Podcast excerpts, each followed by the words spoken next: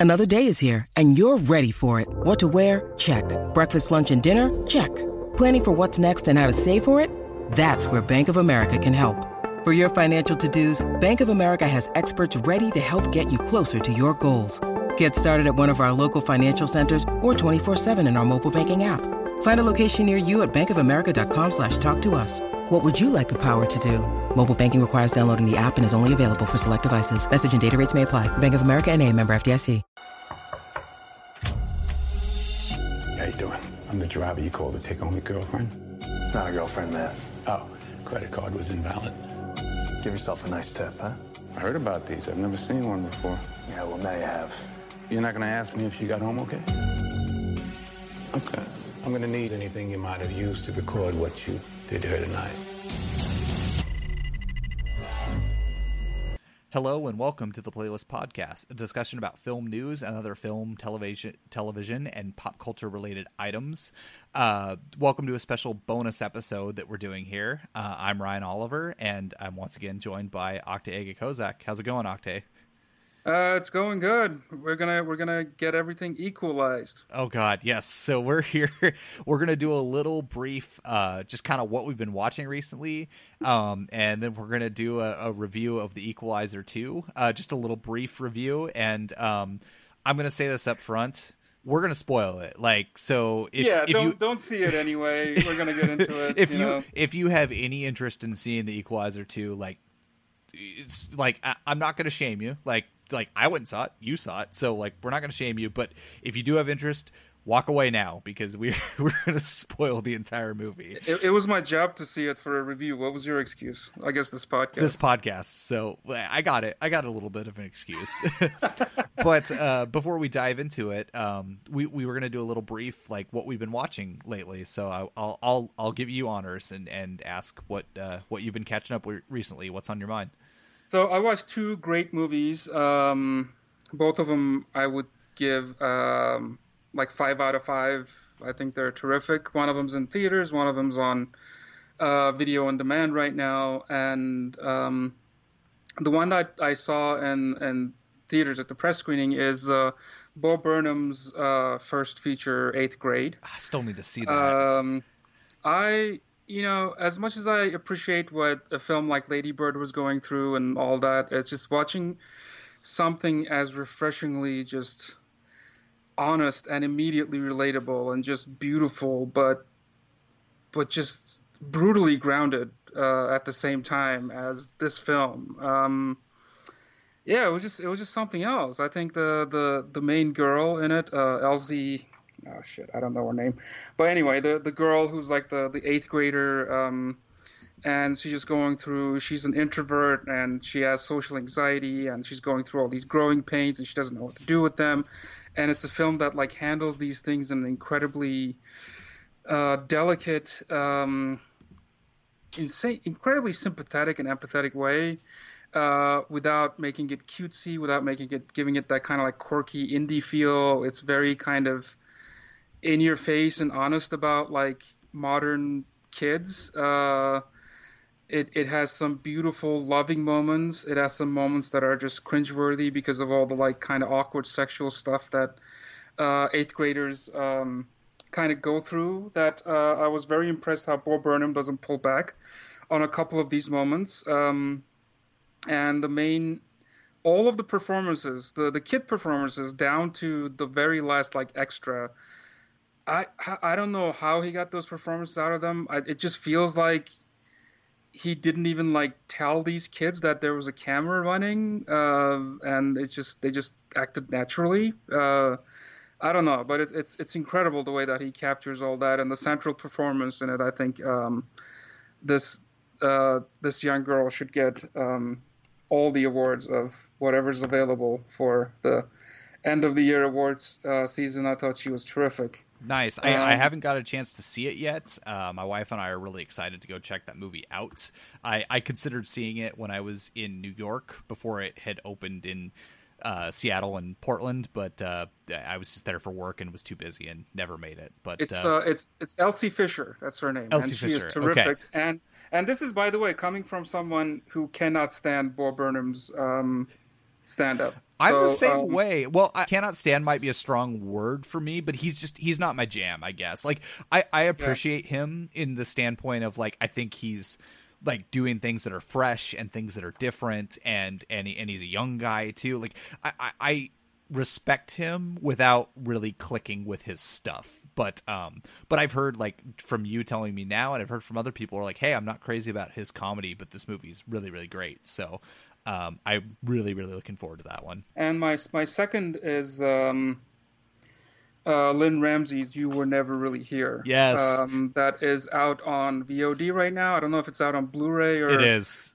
It's out on Blu-ray. Yeah. uh, you probably have a copy. not I'm yet, guessing. but I will be Oh, okay. soon. um, yeah, this was. Um, Brutal. it's one of those. It's it's it's brutal, but it's one. It's, it's I don't know, man. It's it's one of those films where it's like, I know that it's too soon to call a film a masterpiece when it just came out like recently. I feel but the have a- same.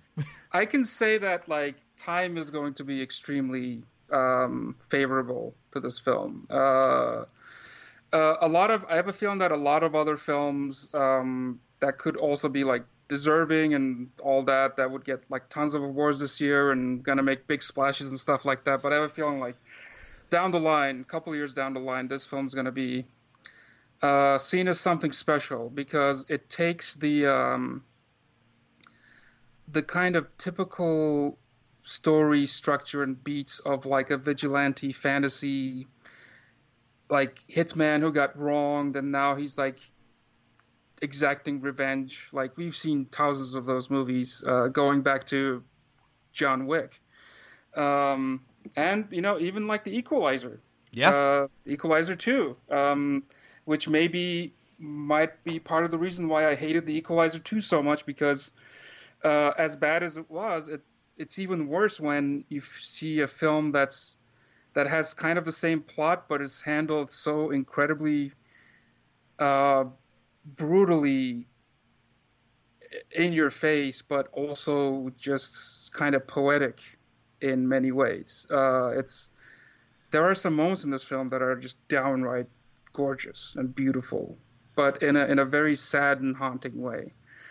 Um, it's uh, it's basically just Joaquin Phoenix is a, is a hitman who lives with his mother, and he gets double crossed and goes after the bad guys. I mean, that's it's the the, people who hired him or whatever. It's it's basic. That's the gist of it, but the way Lynne Ramsay takes that uh, premise and takes that the tropes of this genre and flips it on their head in a way that like makes you uh, face the real consequences of the violence and makes you like kind of puts you face to face with like how someone who might be doing stuff like this might not be the coolest or the most like well-adjusted person in the world. In fact uh, he's a character who suffers from PTSD, and this is one of the this might be the only film I can think of that like really puts you inside the mind of what's going on inside the mind of someone going through PTSD, and he, she does it just with like very quick visuals and using Jonny Green, Greenwood's um, fantastic score so good. and it's just and there's no like long dialogue exposition about his backstory, what happened to him, where his PTSD comes from. All you get is like quick glimpses of uh, flashbacks, and that's all you need. Yep. And it it's this movie without the credits, it's, it's like it's like 80 minutes long, and it packs in three hours worth of storytelling and just thematic arc and character arc and all that stuff within that Ramsay's- tiny little runtime. it's Ramsay's like bread and butter. Like she she doesn't she gives you everything you need to know through visual, through sound, and and every tool for cinema without like having to be over expository and without wasting a second. Like we know everything we need to know about Joe in this movie. Like we know he suffers from PTSD. We know that there's a lot of tenderness beneath his bravado. We know that he had this like rough upbringing and we know why he's doing the things that he does. But like the movie doesn't waste any time lingering on that because it's still propelling the story forward. Yeah, there's there's no dumbass monologue of like you know um, one of the bad guys saying like, "Oh, he used to be in SEAL Team blah blah, and then this happened, Yep. and then he quit, and then he became a hitman, and like all that shit. It's just like very kind of subtle, very quiet, incredibly in fact impactful, and the way that the the violence scenes are handled um, are are cold and distant to a point that spins it in completely full circle and makes makes it so much more brutal than in your face kind of graphic movie violence that you would see. Yes.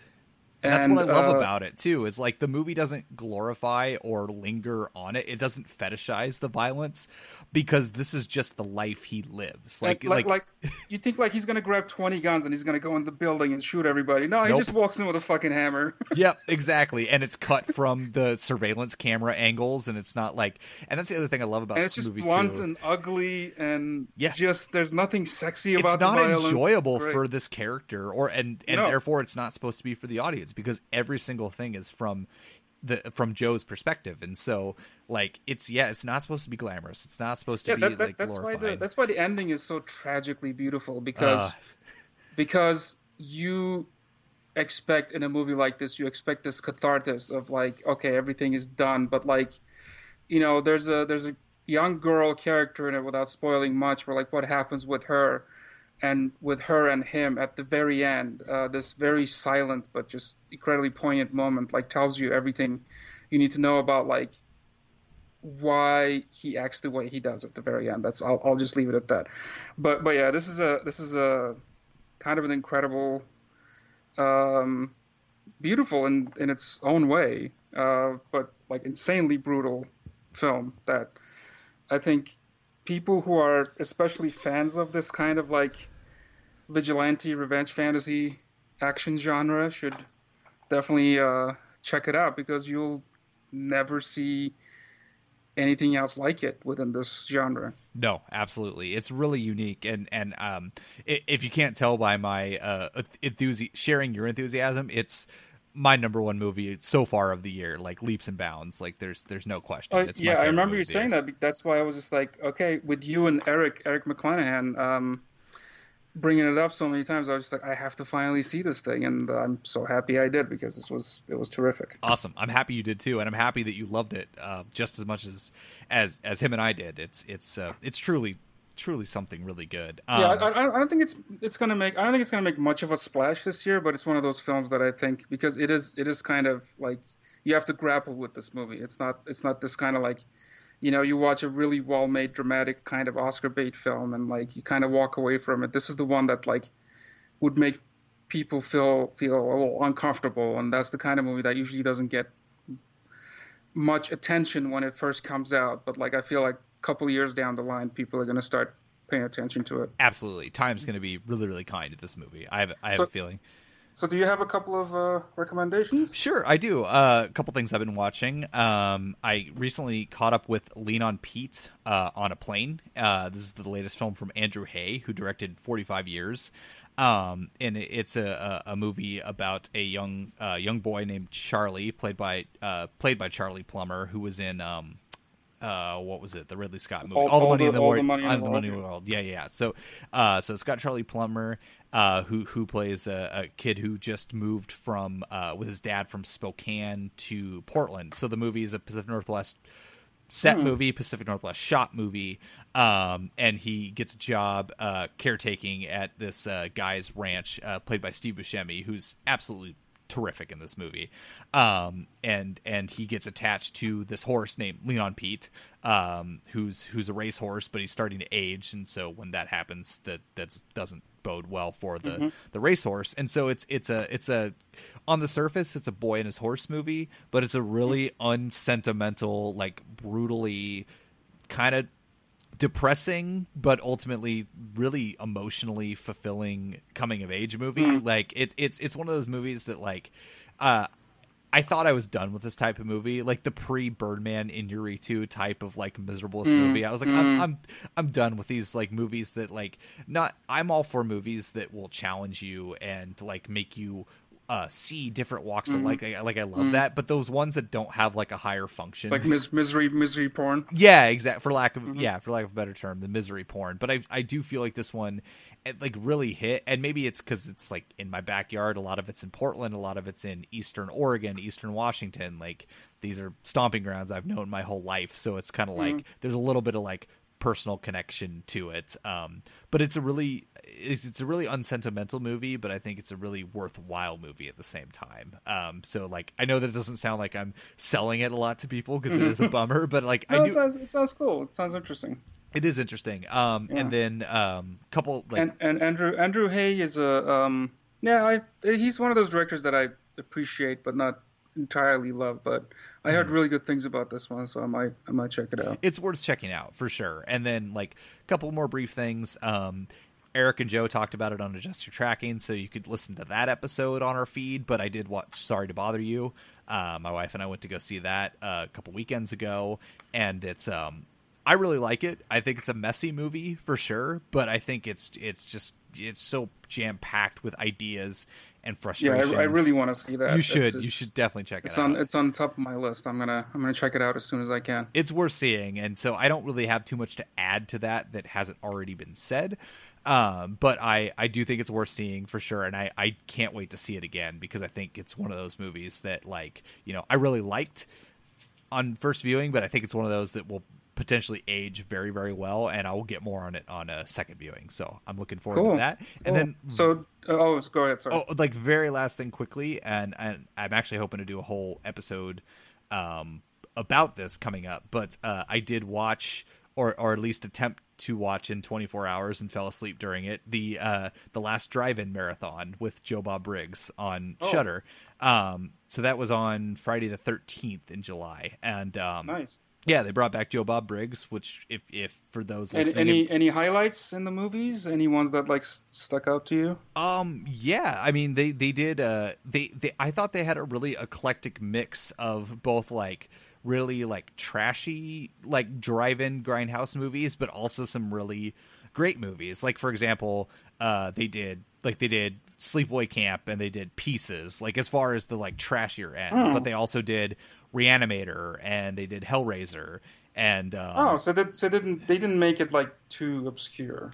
No, I, I there was like um God, I, and I can't remember the movie for the life of me. There was one movie that was like out of all of them, like even as a huge horror movie person, there was one movie where I was like, I haven't even heard of that. But everything else, I'm like, oh, I've I've if they are on the more obscure end, I at least heard of them if I hadn't seen them. Like they also isn't it like some of the notorious like so bad it- it's good movies? Like some of them get kind of um, discovered on that, right? Like I, I remember a couple years ago, what was that one? To Catch a Yeti was one that like was like randomly shown on on the um the 24 hour is that is that thing like done by Joe Bob Briggs like the the actual thing that where it's like it's in the theater and it's just like 24 hours of I don't know if uh, that is B movies. that th- might think, be I done think he by- adapted that into that that Shudder thing. he he did well he did like he did the drive-in like for the movie channel for years and then did monster vision on Hmm. tnt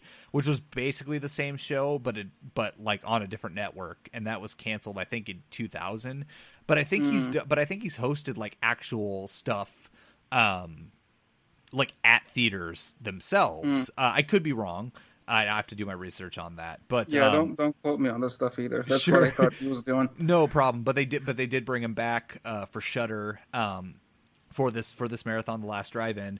Which it's funny that they they called it that because it was supposed to be like a like a, a farewell and and uh, last time he was doing this, but it was so successful that they are going to do another one by the end of Nice. 2018. So which is really exciting. So yeah, they like I said, they had a really eclectic mix of like horror classics like Hellraiser, and then they had movies like Pieces and Sleepaway Camp and uh, um, uh, Blood Feast, the Herschell Gordon Lew- Lewis movie. Uh, they did Oh, yeah. they did Rabid, um, David Cronenberg Uh, movie. David Cronenberg, yeah. Yeah, so they they had Cool. a really strong mix of movies, and so I fell asleep about like tw- twelve between twelve and one a.m. because I can't stay up 24 hours Yeah. uh, but I woke up at like 6 a.m. I think and like continued on. Like I fell asleep at the end of Rabid going into Mm. the Prowler, and then I woke up during Blood Feast, and then they went into Basket Case. So, So it's a, it's a streaming service, but they had like a live stream for this one. yeah, so Shudder, um, so Shudder has their like VOD. They have their stuff. You Mm-hmm. know, you could stream on on on demand, but they also, uh, if you subscribe through Shudder directly, they have Shudder TV. Uh, Oh, which is cool. which is always like they always have something playing on there. So that that was how they did um, the marathon. And um, incidentally enough, if you are subscribed to Shudder directly, or if you subscribe to Shudder through Amazon channels, you can go and watch all the movies uh, now with the Joe Bob Briggs. They were originally not going to. They're like, this is a one time thing. Uh, If you don't, if you miss it on the marathon, you miss it entirely. Um, But now you can watch it with his introductions. And you can watch it with his introduction mainly Nice. because um and it's it's unfortunate and i know the folks at shudder worked really really hard to get it back up the stream biffed like right out the gate like they had Oh, no. so many viewers like so many um they, they just got more people than anticipated which is why they're doing it again and it's great um Mm-hmm. but but like for the first like uh, i think tourist trap was the first movie they did and i i missed um that I went back and watched it on on the service, but I I missed it, and then I think like first twenty minutes of the Sleepaway Camp, which was the second movie, it, it did finally pop back on, but it was buffering for a good like almost two mm. hours. So um so because of that and because they're strong with their customer service, they're like, hey, we're gonna make it completely available for you to watch anytime on Shudder. So Nice. Good uh, on. Good on. Good on. Shudder. very good on Nice, them. nice So- little shout out. so if you if you missed it, if you missed the marathon and you're like, I can't stay up 24 hours to t- dedicate the time, it's on Shudder. You can watch them. I highly recommend it for both the great movies and also Joe Bob Briggs' commentary is hilarious and insightful. So Sweet. uh, I recommend Sweet. that. So, um, so do you want to put on a ridiculous fake beard and take a train to Istanbul? Sure, let's do it. I guess let's let's take that band-aid off. So my number five, I need you guys to like really hear me out before you lynch me over this. Um, but my number five, God help me, is the Equalizer. Oh my Wait, wait, hear me out, hear me out, hear me out, hear me out. This is an underrated movie. As this is underrated as a bad, like good bad action movie. This is a bad movie. I, I'm like I have a. So so I I I I I'll let you we can do our best maybe both describe, but I'm going to ask you why why are we talking about the Equalizer 2 exactly? Because uh, uh, the because partly because Denzel Washington's character and the world that this these movies inhabit are so ridiculously black and white without any gray area that um, I find his like kind of um, no tolerance policy against criminals kind of hilarious in in some ways. Um, I mean, uh, you can you can cut to that clip, but uh, I remember in 2014 when d- the first Equalizer came out, and we were doing our year-end um, overrated and underrated movies for the Over Under Movies podcast, and I remember you two just like. When I brought it up as an uh, underrated pick, you two were just like baffled. But then I kind of clarified, and I was just like, like I under like this is a bad movie. Like it's a bad character, it's a bad movie. But it's I find it like fascinating. I mean, first of all, one of the reasons was because I thought it was the probably one of the funniest movies easily of 2014, intentional or un- unintentional, doesn't really matter to me. But but mainly because like I find the idea of the hero straight up acting like a full-on villain and that not being even referenced in any kind of self-aware way to be like fascinating because this character who's kind of like a vigilante figure who just like stands up for the neighborhood and like fights a fight against crime in this world where every single character that inhabits this world is either an angel without who needs to be protected who are pure souls um, uh, that needs to be cultivated and protected, and or you're a bad guy who needs to be just like either bludgeoned with a hammer or cut into 20 pieces or whatever. You, you need to die. Like if you're any kind of criminal. Like there's one hilarious scene in the first one where this kind of scared young boy like comes into his he works at the Home Depot in the first movie. He comes into the Home Depot and like uh robs one of the cashiers at gunpoint, right? Right. And it's just like this like what that kid deserves is the you know what happens in the movie where he just like basically takes a giant hammer from the Home Depot, goes to the kid's house, bludgeons him to death with the hammer, and then cleans the hammer and puts, And it, puts back it back because, because stealing is wrong. Is the like that that kind of morality that like that's put upon this character I find to be kind of just just kind of really funny because it's just like there's no kind of uh like like I don't even want to use the word subtlety near anything that has to do with Equalizer one or two. um, it's just yeah, it's just like these movies are as blunt and as stupid and as just binary. Like has this like disgusting moral binary that that's taken to such a point where it, it becomes unintentionally funny. And that was my thing about the first movie. And I think the first movie was so just back to back ridiculous scenes. Like there's the one scene where he like puts the um puts a hose into like the the uh the car's exhaust and puts it in the car and like like tortures the guy by like you know drowning him and trying to get him in, information out of him.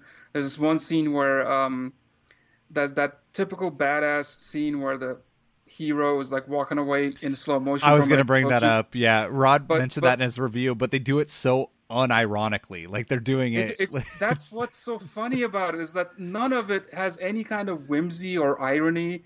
no. Or like it's all it's all sincere and straight faced and it's hilarious.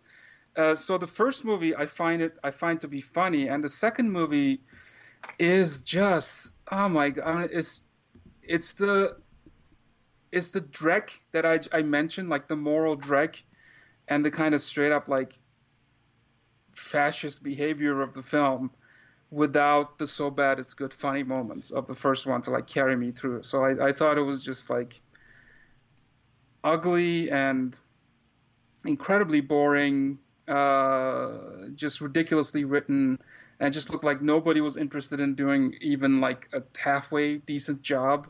There are straight up shots in this movie that look underexposed to the point where you see tons of like digital noise. Yes. I don't know if you noticed that. I did notice that. The, So- there was another scene too. Um, it's like the confrontation with when like the mystery is like solved, like when it's like leading Mm-hmm. into third act, and he confronts uh like the the four people who are behind the the thing that happened, and Mm-hmm. like it sounds like he's underwater, like his dialogue. Like I don't know if they like it was like uh they actually recorded outside or they didn't re-record his lines denzel's i mean but like it Mm-hmm. sounded like weirdly muted and muddled and i'm just like but why that doesn't yeah, it it, feels like a lot of the stuff in the during the production, you know, the the cinematography and the, the sound design, ADR and stuff, everything is just kind of like ah fuck it, you know.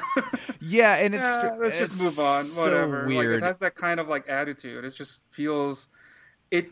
Watching it, like I looked at the budget afterwards, and I was just like, it's like 65 or 70 million or something like that, and it looks like an Asylum ripoff of the first movie.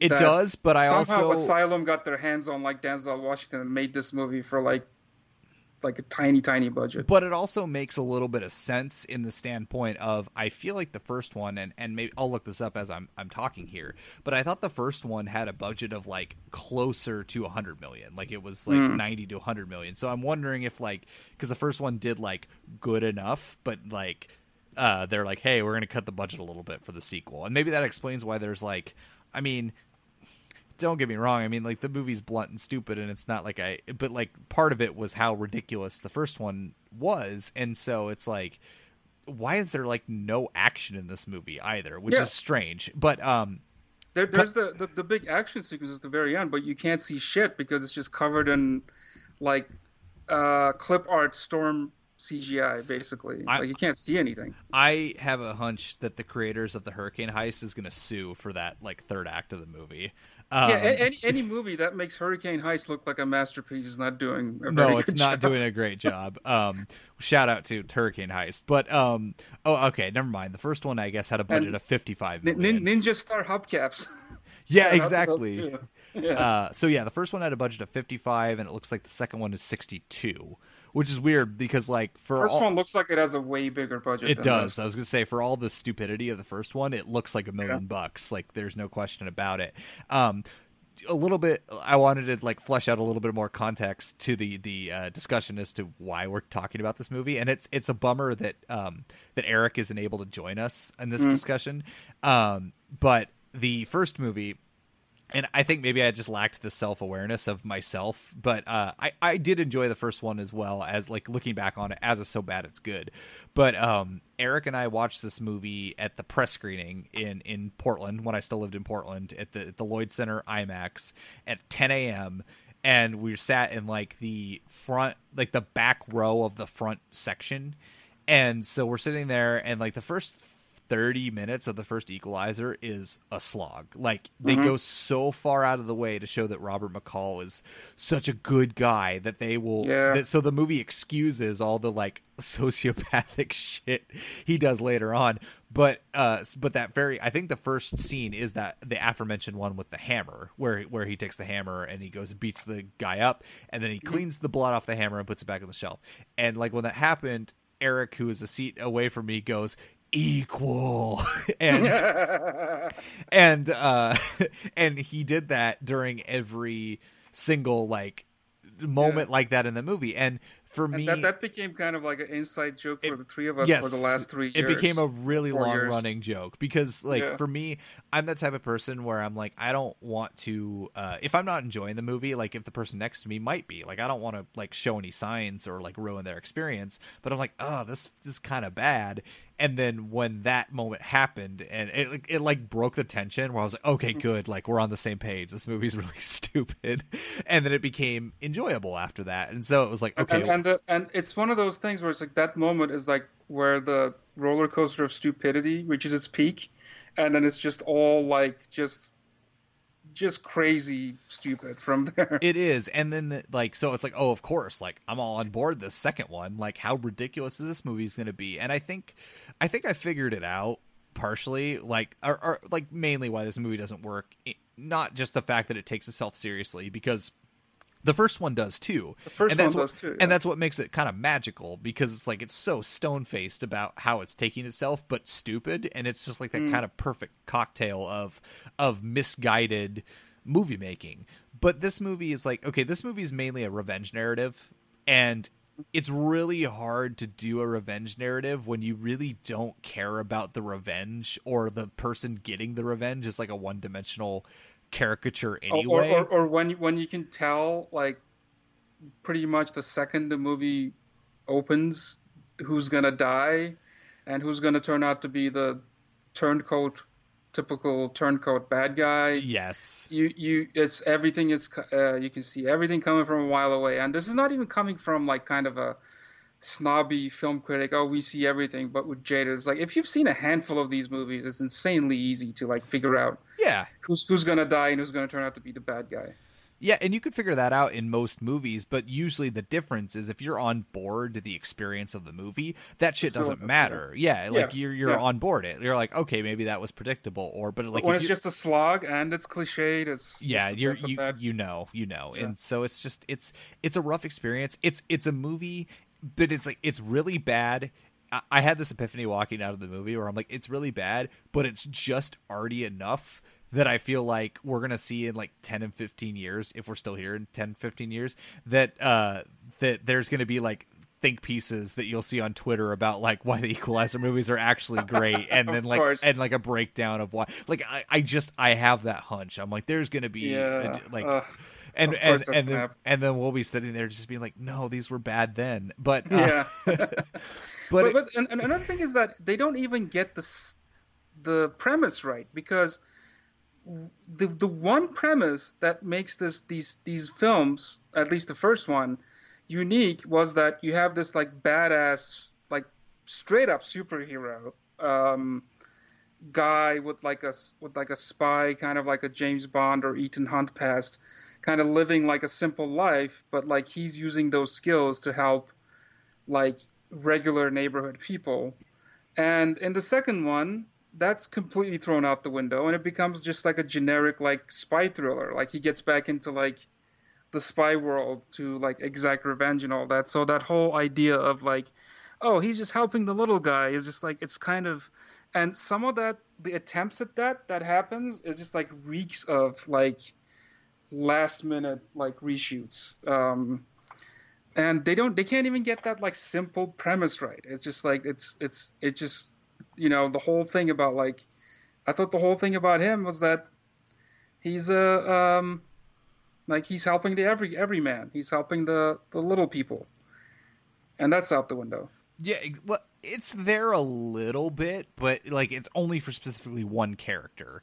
Um, but yeah, and that, but, that one you can tell. You know, we said we're going to spoil things, but that that one that character is pretty much all there just so the bad guys can capture him and exactly use him as a hostage at the very end. And that's another thing that you can see coming a mile away yeah, it, it's pretty rough. It, it's really rough. And and then like but then like i guess there's some like he helps people as like and i made a joke on on both twitter and my Letterboxd because i didn't write much for my review. All i said was uh like you mentioned you were never really here and all i wrote was you were never really good. Like that's the only like review because like the first 40 minutes of this movie basically is that. Like he's just like helping random people um yeah. like especially the opening where he's like helping a, a kidnapped daughter get back to to to her mother. I'm like, okay, it's like his whole thing was like the neighborhood, like it's just like immediate area. How the fuck do we go to like James Bond land with him and like a disguise and Turkey. That was like a not even Bond. It was like a Mission Impossible opening or something. It, it was, is. It's so it strange because the, the rest it, of the movie it looked like in... a last minute reshoot too. Like there was like, yeah. oh, we need a hook for this movie because the last the rest of the movie is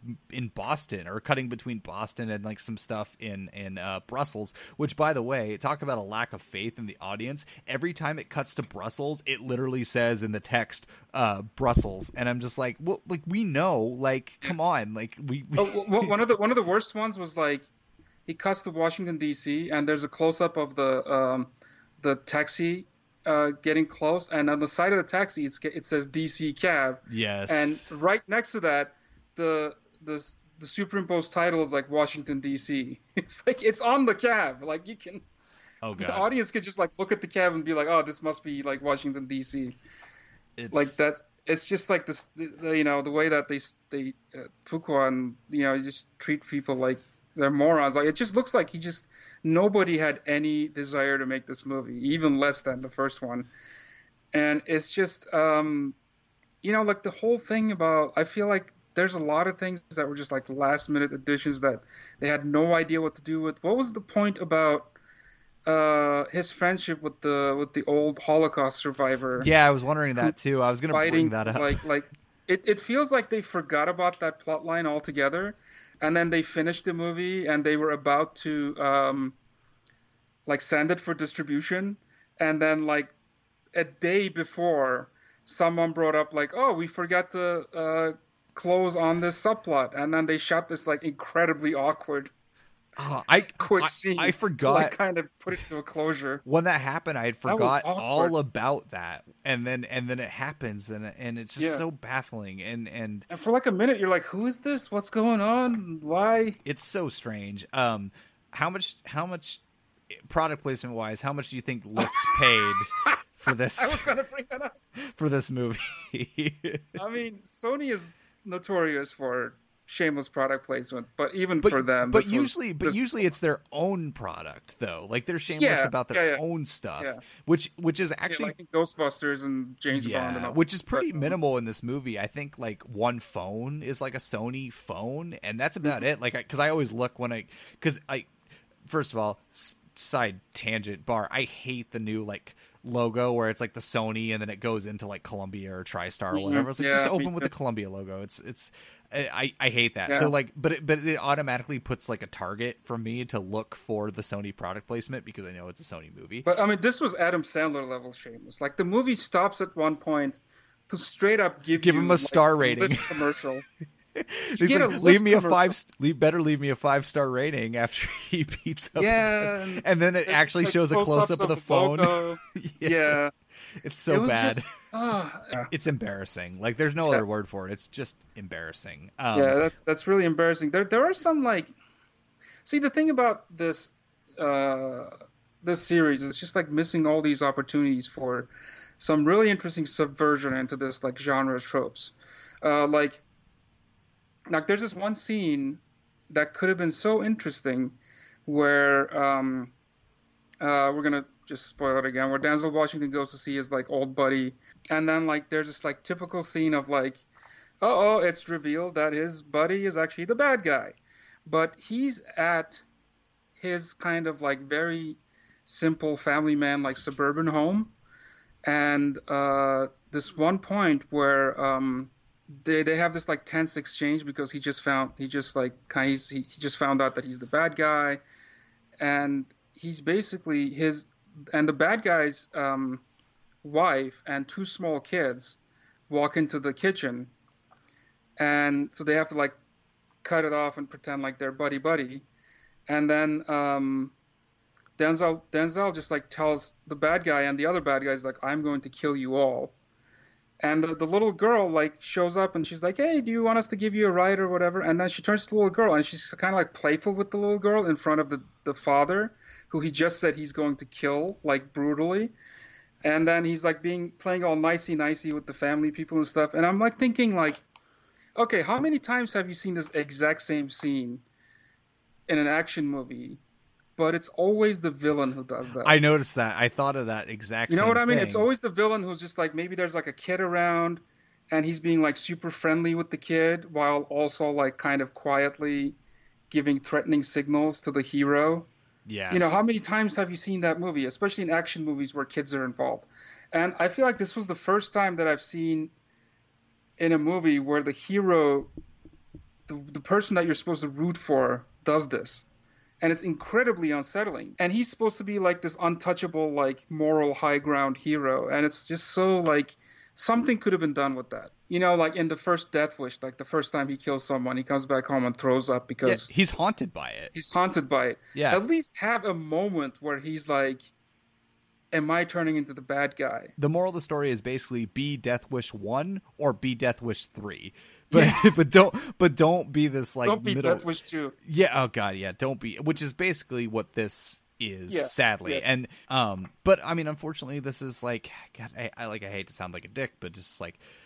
This is Antoine Fuqua we're talking about, you know, like he he's he's so like nobody's told him exactly like what his strengths like his strengths are doing some like weird over the top action stuff like he's not a great dramatic filmmaker and he never really has been um you know it's just been riding those training day coattails basically for his his entire career and it's like i mean this is this is a guy who made a movie in which melissa leo is threatened by terrorists and starts getting up and doing the pledge of allegiance like this is a thing that happened in a movie he made Did he direct that one? olympus, has fallen? yeah he did Oh yeah, that was hilarious. it was it was hilarious. that was And also really like this funny, is this yeah. is this is like this is somebody who who doesn't like it's it's interesting because like um Rod and I just did a podcast that dropped this week uh, about the Dark Knight and the 10th Yeah. anniversary of the Dark Knight.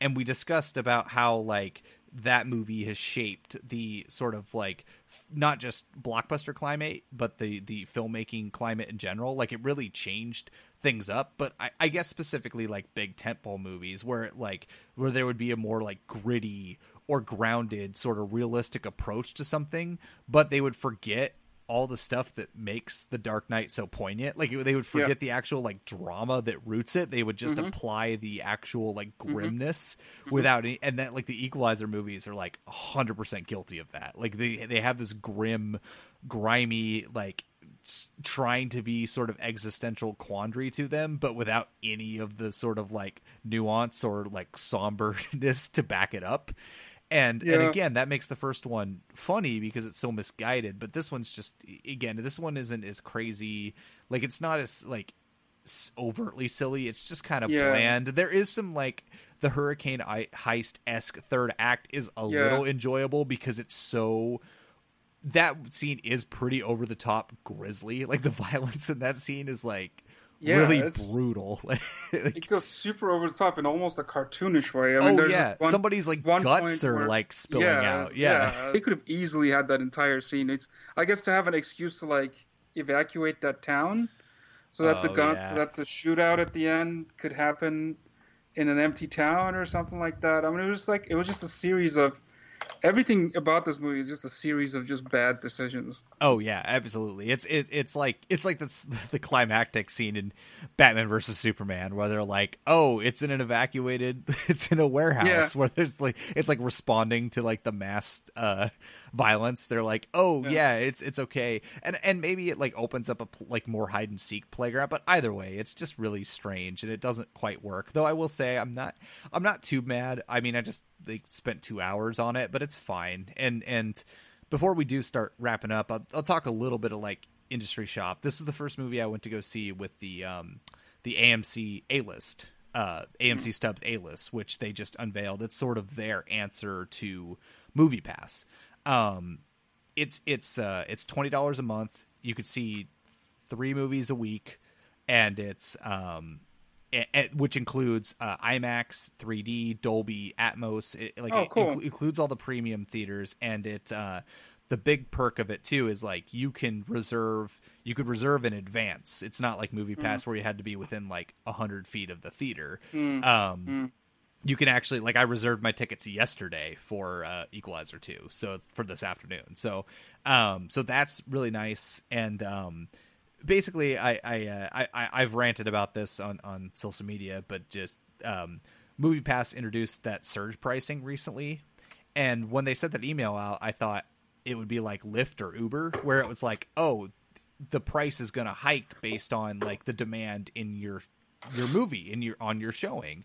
Like if it's a full Yeah. theater, then yeah, it was and, and, like, and I remember saying you went to a movie with surge pricing, and then it turned out like there was like just handful of people there. there was right? nobody in the theater, and well, I looked, and every movie except for two at every showtime were surge pricing. So I went, Uh, I went, okay, like it's not even that it's four extra dollars, that's fine, but it's that this is our like you're arbitrarily deciding when to surge price. Like there's no Mhm, yeah. like actual algorithm for why it is a surge price time.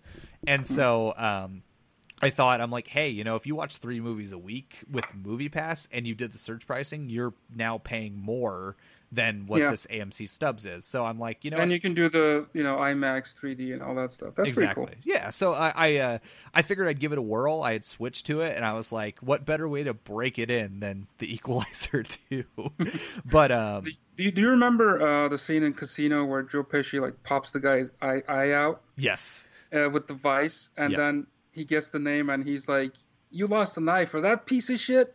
Like I could tell you, like you you you reserved uh, tickets for the Equalizer 2. I you, you can make fun all you want, but my theater was like half full at four this afternoon, which is Really? sh- I'm not Wow. shitting you. That that was shocking to me. I'm like because usually when I go see a movie in the afternoon on a weekday right after work, it's like not even if it's a big movie, it's usually not really full. It's like a third full, maybe.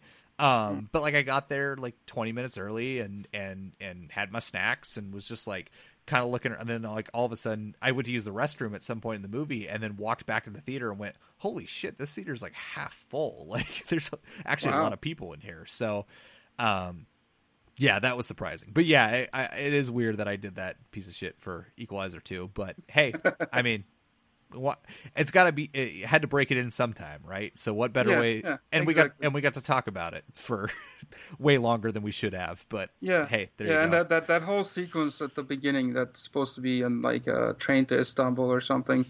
It's it's funny because me being Turkish. Um, yeah i was gonna say- ask you about that He, he says one line in Turkish, which was actually pronounced pretty well. I was surprised, but it's so funny how like he goes to the like uh, like the bar train uh, where you know he goes to the bar and um, the guy who plays the bartender is obviously actually Turkish, while the people who play the bad guys are not. Right. and they're just like doing like whatever phonetic lines that they learned or whatever, and the the um yeah, the contrast between the guy playing the bartender and the the other like the bad guys was just pretty hilarious to me. But uh, you know, me and other Turks are going to be the only ones to to pick up on that. Totally, yeah. uh, but that's that's interesting. I was like curious. Well, uh, I mean, I guess that's our thoughts on the Equalizer 2. Uh, don't go see it. Don't don't see it. Um, and if you're going to, then like that's you know that's on you. Like we Yeah. we did we did all we did our we did our duty. Uh, so it's completely on you. Um, so uh, so uh, where can we find more of your work, Oktay? Uh, yeah, you can find my stuff on uh, Paste Magazine movie section. Uh, I write mostly there, and you can also read my DVD and Blu-ray reviews at dvdtalk.com. And also, for those, uh, for maybe that one person listening who actually is Turkish, uh, you can find my film reviews in Turkish at beyazperde.com, the number one uh, film website in Turkey. And I wrote the first Turkish review of Mission Impossible Fallout. So woohoo! Awesome. No, that's great. And uh, you can find me here. you can find me here at the Playlist Podcast uh, on the playlist.net, uh, writing reviews and doing this podcast. And so um, if you like this podcast, be sure to subscribe to us at the Playlist Podcast feed. You can find us on iTunes, Stitcher, or SoundCloud. Uh, leave us a comment or rating if you're so inclined. It always helps us know what we're doing right, what we're doing, what we can improve on. Uh, what whatever you have to say, positive or negative, drop us a line, tweet at us, uh, email us, however you, however you see fit. Um, so go ahead and do that. Uh, and, and, if, and if you don't do all of that, we're gonna kill you with a hammer and then return the hammer. yes, because we keep things equal here on the playlist Equal. podcast. Equal. well, I, I think I think we've I think we equaled out enough for this Yeah. episode. So thank you for uh, thank you for for joining me, Oktay. It's it's always great to, to get on mic. Yeah, and uh, and and if you're listening, thank you for listening, and we'll catch you on the next episode.